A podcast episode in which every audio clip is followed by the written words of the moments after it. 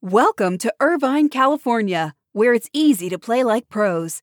At the heart of Irvine's competitive culture is Great Park, the region's premier 194 acre multi sport complex, equipped for youth teams to Olympians and everything in between. Plus, Great Park's expansion is underway. With near perfect weather and a thriving sports scene, Irvine is the place to play. Visit destinationirvine.com for more information.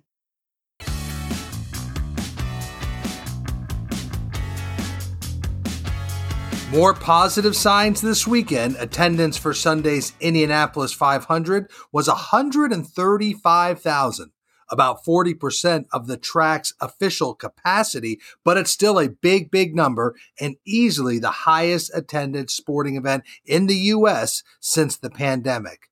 In addition, more than 50,000 fans attended the Coca Cola 600 right here in Charlotte. And the third trend Fenway Park returned to full capacity on Saturday. So, again, more positive signs around the sports business this weekend. And this is your morning buzzcast for Tuesday, June 1st. I'm Abe Madkour. Hope everybody had a great Memorial Day weekend. Hope you were able to rest and be with friends and family. Let's catch you up on all the sports business headlines. Everybody is talking about Naomi Osaka withdrawing from the French Open, citing concerns for her mental health. We talked about this on the Buzzcast late last week because her move to not appear at post match press conferences took tennis leaders by surprise, and we hinted that it would grow contentious with the leaders of the sport, and it did. Osaka said she was tired of the negative questions about her play during these press conferences. She said it impacted her mental health.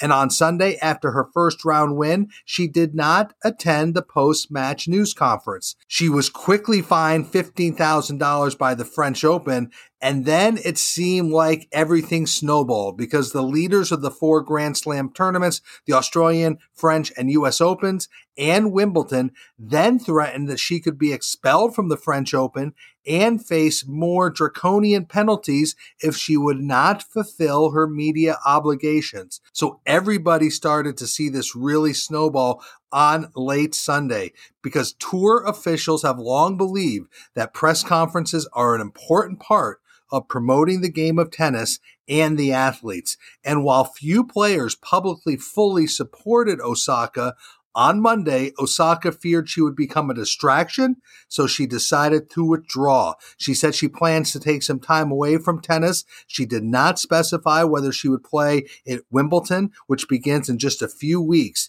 But we have talked a lot on the Buzzcast about what a global superstar the 23 year old Naomi Osaka has become. She is the biggest draw in the world of women's tennis. She has also signed a number of brand endorsement deals over the last last year. Now, she has never spoken publicly about her depression. She said it began after her 2018 win at the U.S. Open. Remember, that was the one where the fans were so behind Serena Williams, but Osaka won that tournament, and she said that led to her depression. Now, what goes on from here? Will the rules change? Will there be players who receive some sort of special treatment? How will the governing bodies and the big Grand Slam tournaments react? And how will Osaka Respond in the days ahead. We said last week this would be a big story. It certainly is. Let's shift to the NBA because wow, more fans behaving badly across the NBA. We saw what happened Saturday night in Boston.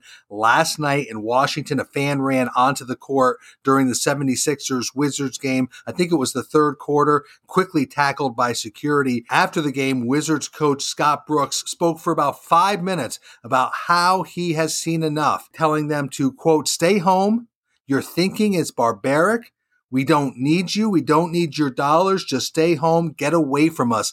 End quote. So some very strong comments from Scott Brooks. We saw those echoed in other markets, specifically in Boston. So again, another story that we have to continue to watch fan behavior, specifically at NBA games. Let's stay with the 76ers Wizards series because Saturday night's game at Capital One Arena was the first game at a U.S. sports venue where a legal bookmaker was accepting bets bets. That was, of course, the William Hill Sportsbook, which opened at that arena last week. NBA Commissioner Adam Silver, 76ers co owner Josh Harris, they toured the new William Hill Sportsbook at the facility before the game. And exactly like Ted Leonsis wants it, fans showed up before the game. We're sitting at the William Hill Sportsbook for the Champions League final. Fans stayed late after the game to watch the next playoff game of that night around the NBA. So that's exactly what Ted Leonsis believes the William Hill Sportsbook will provide. A place where fans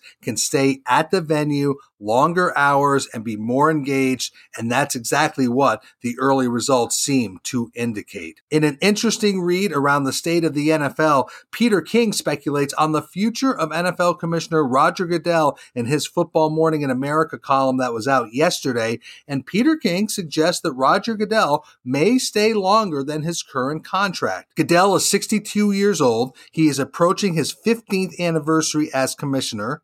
His current deal expires in three years, so at the end of 2023.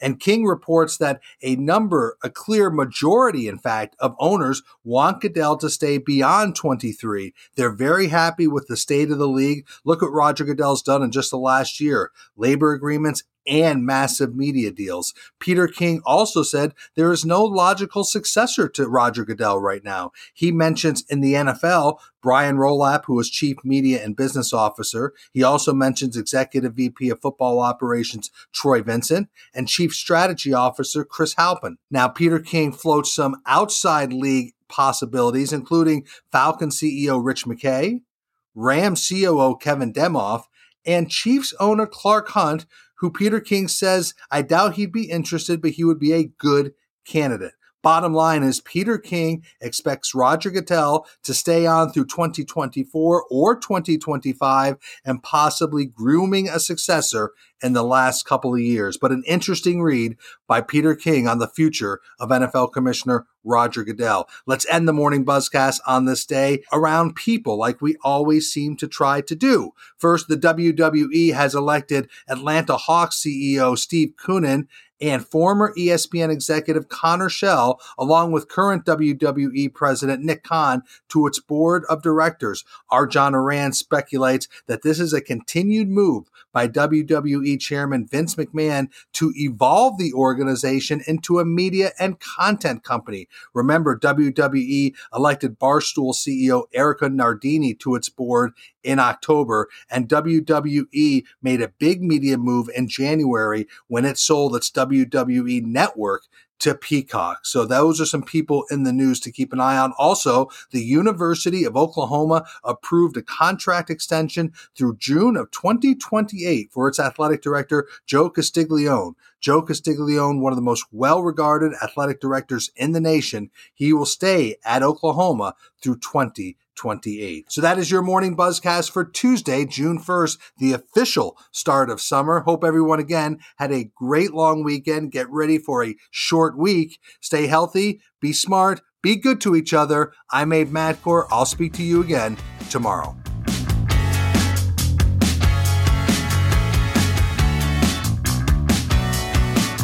Welcome to Irvine, California, where it's easy to play like pros. At the heart of Irvine's competitive culture is Great Park, the region's premier 194 acre multi sport complex, equipped for youth teams to Olympians and everything in between. Plus, Great Park's expansion is underway. With near perfect weather and a thriving sports scene, Irvine is the place to play. Visit destinationirvine.com for more information.